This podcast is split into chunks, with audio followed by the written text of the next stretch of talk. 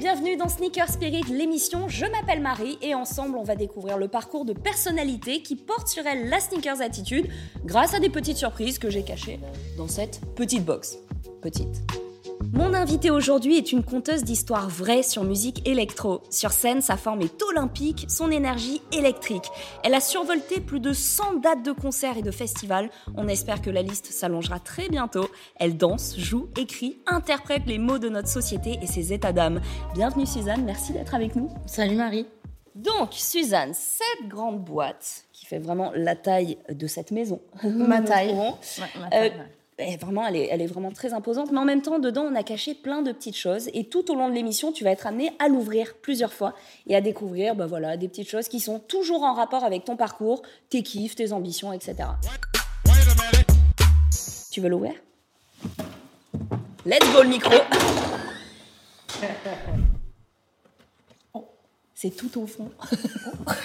N'hésite pas à nous Une grande boîte, ce que tu mais euh, un grand album. Un grand album. Une grande alors, artiste. L'album de qui? Parle-nous. De Mylène Farmer. Mylène Farmer qui, euh, qui en 97-98 euh, passait sur le Hit Machine.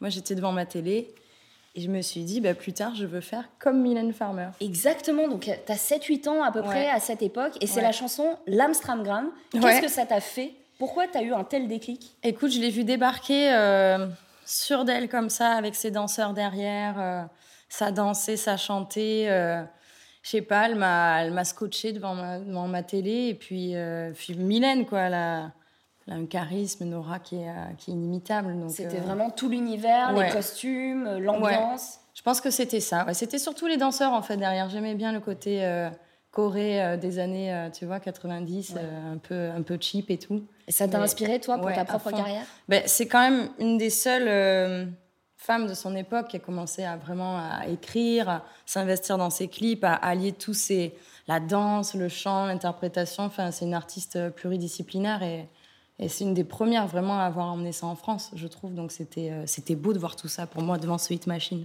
Et tu as pu la rencontrer? C'est quelque Jamais. chose que t'aimerais. euh, Ah, j'aimerais. Ce serait fabuleux. Je pense que mon plus grand rêve aujourd'hui, ce serait d'écrire une chanson pour Mylène. Ah ouais. Ce serait fou. Voilà, je Mylène, si tu nous écoutes. Mylène, Mylène si- est dans la boîte. Mylène après. est dans la boîte, mais, euh, mais ce serait fabuleux. On enchaîne avec la prochaine boîte, tu l'as compris. Hein, tu vas devoir ouvrir. Oh là, celle-là, elle est lourde. hein. Ah Tu vas devoir l'ouvrir plusieurs fois. N'hésite pas à décrire encore une fois ce qu'il y a dedans. Il y a un animal. Il y a Mylène, je te l'ai promis. Il y a Mylène. Mylène est avec nous. Ah oui, bah oui. Ah bah oui. Oh là là, qu'est-ce que c'est Ah bah oui. La non-musicienne en moi est intriguée. C'est euh, c'est une petite Akai Mini. Euh, c'est c'est- moi, c'est le premier, euh, le premier joujou que j'ai eu pour, euh, pour commencer à composer. Donc c'est quelque chose qui est, qui est super parce que c'est tout petit, tu peux l'emmener partout, tu branches ça comme ça sur ton Logic Pro, sur ton ordi. Et, et en tout cas, moi, c'est comme ça que j'ai commencé à faire mes premières chansons.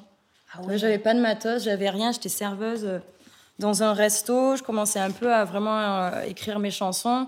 J'avais envie de m'accompagner et en fait, on m'a offert ce cadeau et je crois que c'était vraiment le meilleur cadeau de ma vie parce que ça vrai. a débloqué euh, tout ce premier album. Il s'est fait euh, vraiment avec cette petite machine. Évidemment, après, je suis allée en studio, mais en tout cas, chaque chanson a commencé avec ce, cette petite Akai Mini. Donc pour les gens qui nous écoutent et qui ont peut-être aussi Ouais. euh, l'envie de se lancer, tu conseillerais euh, de commencer avec ça? Ben, en fait, je leur dirais de pas forcément attendre d'avoir euh, 18 000 synthés, euh, 18 000, euh, enfin d'avoir du, du matos partout. Je pense qu'on peut déjà s'exprimer avec, euh, avec ce genre de, de petites choses. Donc il faut, il faut y aller, quoi. C'est vrai que c'est assez complet. Du coup, ta passion pour la musique électronique, elle a un lien avec le premier album de Daft Punk? Complètement. Complètement. Je me suis retrouvée, en fait, j'étais, euh, je faisais de la danse classique, moi, à la base. Donc, euh, tous les jours, je faisais ma petite barre avec le pianiste qui m'accompagnait, etc. Bon, j'ai- j'ai j'ai arrêté la danse sur, sur un, un coup de tête. Je crois que j'en avais marre d'être pesée le mercredi. Ah ouais. Et ouais. Et puis, euh, je me suis retrouvée, du coup, à plus trop danser du jour au lendemain. J'étais un peu, bon, j'avais plus trop envie, jusqu'au jour où je me suis retrouvée euh, dans des clubs avec mes copines. Et euh, les DJ à, ce- à cette époque-là avaient bon goût, puisqu'ils passaient euh, Homework de Daft Punk, donc leur tout premier album. Et moi, ça a été la vraie claque. Là, ça a été le truc où je me suis dit, OK, waouh, quoi, quelle musique, euh, quelle ambiance. Ouais, toi qui sortais justement de Ouais. l'ambiance ballet, hyper Exactement, euh, ouais, tu sais classique. où tu dois danser, en même temps hyper euh, contrôlé, euh, en même temps euh, le pied, le sourire, le port de tête. Là, j'étais dans une danse où pour le coup, je voyais des, des gens danser n'importe comment sur du Daft Punk. Et je crois que ça m'a vraiment aidé aussi à moi me dire allez libère-toi, ça va être cool. Ah ouais, ça a été une vraie liberté. Du coup, tout à fait entre nous, tu y crois à leur séparation ou pas? Écoute, euh, moi je crois que j'espère qu'il n'y a pas de séparation réelle, mais en tout cas j'espère que si si y a un vrai euh, split, je, il faut un dernier projet. Il faut un dernier live, là, il faut quelque chose. Enfin, euh, Daft Punk en 2021, il n'y a plus de concerts. Daft Punk qui, qui split là, c'est pas possible. Quoi. Il faut un dernier crois qu'on attend que. Donc, euh, j'ai regardé un reportage sur eux récemment. J'ai revu un petit peu leur coach là avec cette pyramide énorme. Enfin, nous, on, veut un show là, on veut un show de Daft Punk. Enfin, je, serai là en tout cas. Toi, tu as, fait beaucoup de festivals du coup. Est-ce que tu as pu partager l'affiche avec eux quand ils tournaient encore? Est-ce que c'était un rêve Festival, c'est quoi déjà un festival? Ah Parce qu'on le euh, rappelle, il se passe quelque chose en ce moment dans le monde. Ouais, il se passe quelque chose dans le monde. Non, malheureusement, j'ai pas pu croiser euh, Daft Punk sur, sur la programme parce que moi, j'ai commencé vraiment il y a il y a deux ans, j'étais la plus programmée euh, en 2019. Incroyable. Ouais, la personnalité la plus programmée avant même de sortir ton premier album. C'est incroyable, c'est C'est une vraie chance pour moi parce que à chaque fois que je me dis pourquoi tu veux absolument faire ce truc-là, euh, faire ce métier, je crois que c'est pour monter sur scène. Donc j'étais tellement contente que l'histoire elle, commence comme ça, tu vois, genre euh, j'ai rencontré le public même avant de sortir mon album, donc il y avait quelques gens qui attendaient et c'était c'était fabuleux de pouvoir monter sur scène comme et ça. Et j'imagine que plus les dates avancent, plus les gens connaissent tes chansons aussi. Au début, c'était mon premier Solidays. Euh, je suis arrivée, il y avait deux pélos devant le, devant le crash barrière. Je me suis dit, putain, il n'y aura personne à ce concert. Et puis finalement, euh, les gens sont arrivés. Euh, il y a eu un, vrai truc, mais là, ils découvraient. Tu vois, j'étais vraiment en opération séduction. Et puis, puis petit à petit, ouais, j'ai fait des concerts et là, tu commences à voir les gens chanter tes paroles et, et oh, ça jaillit. Tu dis, oh, c'est fou. C'est fou. Moi, je t'ai vu au Fnac Live euh, ah, sur la place de l'hôtel de ville. Et franchement, ça doit être impressionnant parce qu'il y a des sacrés artistes qui passent par cette ah. Ah, ben là, les gens, ils étaient là, Aya, Aya, Aya, Aya, ils attendaient Aya Nakamura. Mais c'était moi. Euh, du, coup, euh, du coup, non, c'était marrant parce que franchement, ce jour-là, les Parisiens, on a tendance à dire Ouais, les Parisiens, c'est un public difficile, nanana. Que dalle. Franchement, ce jour-là, ils m'ont envoyé un love. c'était vraiment cool, quoi. Quand je re-regarde les images, quand je suis en manque de concert, parce que ça arrive très souvent ces derniers temps, euh, je regarde les images du Fnac Live et je me dis putain, vivement qu'on puisse vivre euh, des moments pareils. Tu as une écriture qui est très visuelle. On dit que tu as des, textes magnifiques et c'est vrai. C'est ce que font beaucoup d'artistes de rap aussi. Est-ce que tu écoutes du rap? Complètement. Euh, j'écoute du rap. J'ai commencé avec Diams à l'époque. Hein, MC Solar, il y a eu Orelsan qui est très vite entré dans ma playlist aussi. Et je pense que le rap, pour moi, c'est un peu la suite de la chanson française en quelque sorte. La chanson française, on raconte une époque, on raconte un quotidien, on, raconte la vie. Et, dans le rap, euh, j'aime cette écriture assez frontale où tout le monde peut se reconnaître dans des sujets sociétaux aussi. Donc euh, ouais, je, parfois il y a des gens qui me disent que je peux avoir un, petit délire. Euh, rap dans ma manière d'écrire et en fait pour moi c'est assez lié quoi la chanson française le rap et euh, mais en tout cas j'aime beaucoup comment ça se passe au niveau de, de l'écriture quand tu es inspiré par un combat peut-être qui te tu vois qui te transcende? Comment toi tu amènes ce texte sur euh, sur ta musique? Est-ce que des fois il y a des choses qui te, qui te font un peu grincer des dents des, des, des, polémiques ou des problèmes de société? Quand j'écris je crois que c'est quand je me sens euh, assez impuissante dans la vie quotidienne j'entends un truc, je vois un truc, enfin, admettons la chanson SLT, je me rappelle, j'étais encore serveuse. C'était là, on était en pleine période euh, MeToo, ça prenait pas mal d'ampleur et j'entendais des gens autour de moi, ça débattait pas mal et, des gars qui disaient Bon, euh, ça va, c'est rien, c'est de l'hystérie, une petite main au cul, ça fait pas de mal. Hein. Ah et, bon, j'avais du mal à entendre ça sans pouvoir rien dire avec mes assiettes à côté. J'étais là, bon, euh, ok. Et j'ai écrit cette chanson. Donc, du coup, je pense que j'ai besoin de ressentir un peu l'urgence de, de raconter ces choses-là. Moi, il y a une vidéo qui m'a vachement euh, fait du bien sur ton compte Instagram. C'est une vidéo où tu danses, il y a beaucoup de soleil, tu es en extérieur, tu as une robe jaune. On dirait une stalkeuse, c'est terrible. je, me souviens le 3 juillet, tu vois, tu portais ça. Et c'est une chanson que tu as fait avec Feder, du coup. Carrément. Et, euh, et, ça faisait beaucoup de bien, ça fait du bien euh, pendant la bah, crise de voir des gens. ouais, elle s'appelle La vie Dolce, cette chanson, tu vois. Elle est la vie dolce, je pense qu'on l'attend tous, on a tous une manière de penser cette vie dolce. J'étais contente de faire ce titre avec Feder parce qu'il est assez solaire et tu vois, avec ma robe jaune, ça marchait bien. Ça marchait très bien. Et ben écoute, on va écouter ça jusqu'à ce que la vie reprenne son cours. Très bien, ça me va. Bon, tout à fait entre nous, je tiens à dire que toute l'équipe de Sneaker Spirit est assez d'accord sur le fait que tu es une des artistes françaises les mieux lookées de la scène. On adore euh, les autres, hein, mais c'est vrai que tu as quand même un style très particulier, très très euh, très présent, très marqué. Est-ce que tu es serial shoppeuse Est-ce que tu es plutôt chineuse? Ouais, j'aime bien chiner parce que je pense que euh, C'est bien de chiner là, des, des habits, on a partout, des habits stylés, c'est cool d'aller en fripe, ça fait des petites boucles écolo, c'est très bien. Mais euh...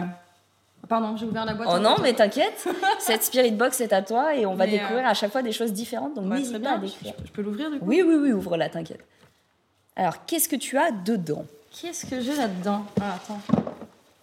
Est-ce que je oh, On a une photo. on a une photo Ça c'est euh, Louise Trotter ça. Exactement. C'est euh, la styliste de chez Lacoste. Et euh, j'ai pu aller voir le, le- le- le défilé de la Fashion Week. Du coup, c'était quand? C'est quand on vivait encore, c'était en 2019.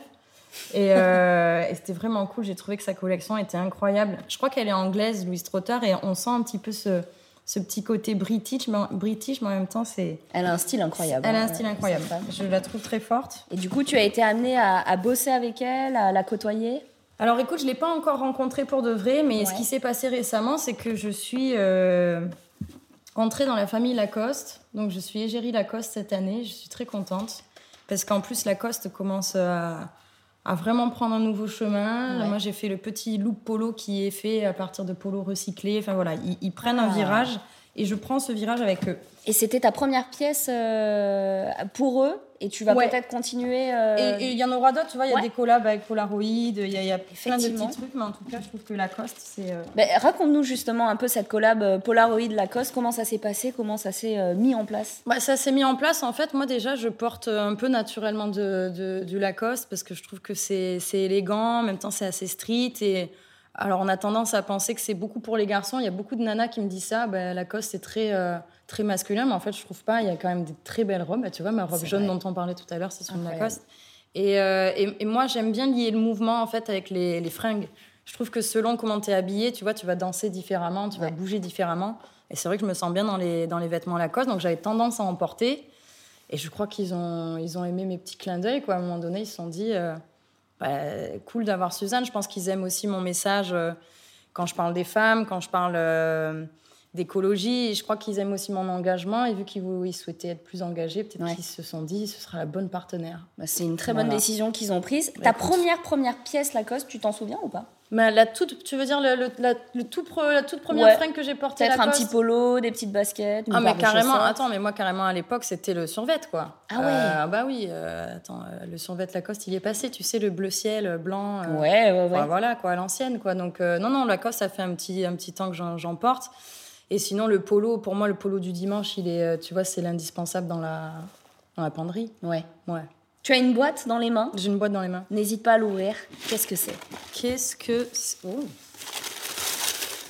C'est des petites chaussures blanches avec des petites semelles, c'est des chaussures Adidas, elles sont très belles. C'est une paire Adidas. Elles sont. Oh, Stella McCartney. Ok, magnifique. On sait que tu la kiffes. La collab, ouais, elle est cool, la collab. J'adore Stella McCartney. Euh, c'est vraiment les premières chaussures que j'ai mises pour monter sur scène. Ouais. Euh, elles ont des, des, des semelles. Moi, je fais 1m20 à la base. Donc, du coup. euh, Alors je l'ai vue en vrai, elle est pas si petite que ça, mais j'ai, tu vois, j'ai ces chaussures à me permettre de prendre un peu de hauteur et en même temps, Stella McCartney, euh, c'est, déjà un peu écolo, tu vois. Ils sont Ouais. déjà dans une éthique qui est, qui est cool, ça teste pas sur les animaux et tout. Donc, euh, donc j'aime cette marque et en même temps, euh, j'ai l'impression d'être dans des pantoufles quand je suis sur scène. Tu vois, c'est le genre de basket où vraiment tu te sens. euh, Ouais, tu, tu fais un petit saut, boum, tu t'envoles. c'est plus, euh, incroyable plus ton parcours en fait. T'es vraiment passé de la barre classique avec, comme tu dis, les chaussons qui te font saigner les orteils, Mhm. À des baskets, à bouger en club, etc. Ça a été une vraie libération euh, à tous les niveaux. Ah, en fait. jusqu'au pied, quoi. Tu vois, jusqu'au bout des, des, des pieds, c'était euh, libération. J'avais envie de me sentir bien, pas étriquée. euh. Ouais. Bon, après, c'est cool, les points de toi, tu peux monter dessus, tu peux faire plein de choses, mais on arrive aussi à monter comme ça, C'est vrai. avec des Stellas. C'est vrai. En tout cas, elles sont très Elles très sont jolies. très, très jolies. Je les avais jamais vues, tu vois. Et mais, bah, tu euh, pars avec, euh, c'est cadeau de la maison. Magnifique. En parlant justement de scène, ta tenue, elle est vraiment iconique. Ouais. Une espèce de combinaison. Euh... Décris-la nous, tiens. Alors moi, c'est un vrai délire, hein, cette combi à la base. Quand je me suis dit, je vais me, mettre devant des gens, euh, j'ai- voilà, je vais faire mes premiers concerts. J'ai toujours été habituée, tu sais, à faire des jobs où euh, j'avais mon- ma petite tenue avec mon petit prénom, un Ouais. uniforme que je devais porter chaque jour et tout. Et là, je me suis dit, bah, tu sais quoi, tu vas faire ton bleu de travail à, à toi-même. Et il y a plusieurs personnages qui sont arrivés dans ma tête. Il y a Bruce Lee que je regardais grave avec mon père quand j'étais euh, quand j'étais plus jeune, qui portait tu sais des combis assez euh, graphiques pour aller combattre. Il y a Elvis Presley. J'étais serveuse à Montpellier. Je servais des burgers à cette époque. Je dansais sur Jailhouse Rock et tout. Et moi j'étais là avec mes burgers et je me disais, je le voyais dans sa combi et je me disais, je veux faire pareil. quoi. Donc c'est là d'ailleurs où j'ai lâché mes burgers, j'ai démissionné. Et je me suis dit, bon, allez, tu, tu vas foncer à Paris. La, dernière personne, c'est Louis XIV, que j'ai beaucoup étudié en histoire de la danse. Ah rien à voir. Vraiment... les mecs, ils ont rien à voir ensemble. Mais euh, c'est pour le côté un peu bleu royal. Bon, à la fin, ça donne cette combi. Les gens, ils savent pas si je suis une Total Spice, un mécano ou. Euh, un Power Rangers. Un Power Rangers, on sait pas trop. Mais en attendant, moi, c'est une pièce dans laquelle je me sens vraiment bien. Tu vois, quand je ferme le dernier bouton, je suis très traqueuse avant de monter sur scène. Je suis toujours à deux doigts de m'évanouir. Ah, même euh, encore, après avoir fait autant de dates Ouais, ça, ça, ça, se. Ça, ça se ça s'apprivoise, ça s'apprivoise. Mais bon, en tout cas, les premières scènes, le, ma deuxième scène, c'était à l'Olympia, en ah première partie de Feder. Euh, je t'avoue que j'avais les jambes qui flageolaient pas mal en coulisses, mais voilà, d'avoir cette combi, de me sentir dans ma tenue de combat, je la, vois un peu comme ça, cette, cette combi, et je monte sur scène avec cette combi-là. Dis-nous ce qu'il y a dedans. Ça la légère. Alors, qu'est-ce qu'il y a dans cette boîte? Oh Pardon. Ah, ah, bah je suis contente que. Ah ouais, ça me fait de l'effet ça, tu vois. Que ça te fasse de l'effet. Ça, ça me fait beaucoup d'effet. Alors décris-nous ce que c'est. Olive verte picholine. Pour tous ceux qui ne viennent pas du sud-est, euh, sachez que la picholine est la meilleure variété d'olive verte que vous puissiez trouver au marché l'été. Euh, c'est une olive, là je te la vends, je te fais un téléachat, j'ai jamais été aussi fort. Mais moi je viens du sud, tu me, tu me la revends bah, encore. Voilà. Donc picholine, c'est, tu sais, olive assez... Euh, elle est dure, hein, elle, est, elle est craquante, elle est assez salée.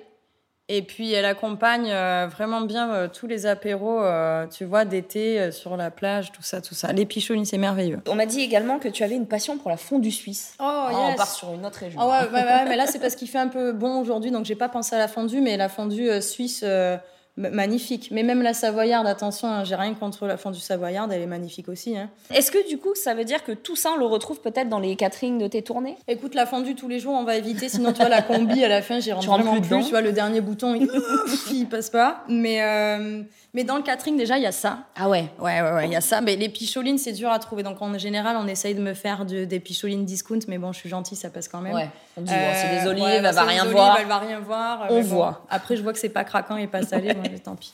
Il euh, y a la soupe miso. La soupe miso euh, dans ma loge, c'est euh, c'est le truc. ah ouais. ouais si c'est pas là, c'est pas bon quoi. Bah justement, la tournée, elle est reportée à quand? Est-ce que tu as déjà une petite vision de ton agenda futur? Bah, J'aimerais en fait mon, mon, agenda, tu vois, tu le prends et tu le décales tous les six mois. Ouais. c'est un, un, peu ça. J'avais un, un, trianon de, de programmé depuis longtemps qui est complet, mais que j'ai reporté trois fois. Ah L'Olympia aussi. Enfin, tu vois, ça fait un peu du. Ah, il va y avoir une grosse soirée, et puis finalement, on décale tous les samedis. J'ai eu la chance quand même de pouvoir euh, voir un peu de public en automne, mais c'était sur des salles assises, distanciées, des gens masqués, donc tu sais même plus s'ils sourient, s'ils chantent la chanson, ah si euh, juste avant ils ont l'annonce attention, coronavirus, veuillez nanana. Ah, ça met dans une ambiance là. Hein. Ah, quand même dans un truc où tu te dis, tu arrives derrière, tu te dis pour aller choper les gens, là, bon courage. Euh, ah mais après, ils ont tellement envie, et je crois qu'on a tous tellement envie de, de, vivre ces moments-là que, bah écoute, tant pis, même si les festoches se font euh, assis. Tu le prends quand même. Je prends et on dansera assis, quoi. Ouais. C'est pas grave. Merci infiniment d'avoir partagé avec nous euh, tous ces moments de vie. Merci à toi pour toutes ces boîtes. L'émission se termine, n'hésitez pas à la partager. Vous allez aussi l'écouter en podcast où vous voulez, quand vous voulez. Suzanne, on ne se dit pas au revoir comme ça tout de suite. Non, non, on te retrouve dans le pop-up sur les réseaux de Sneaker Spirit. À très très vite dans Sneaker Spirit, l'émission avec un nouvel invité. Prenez soin de vous.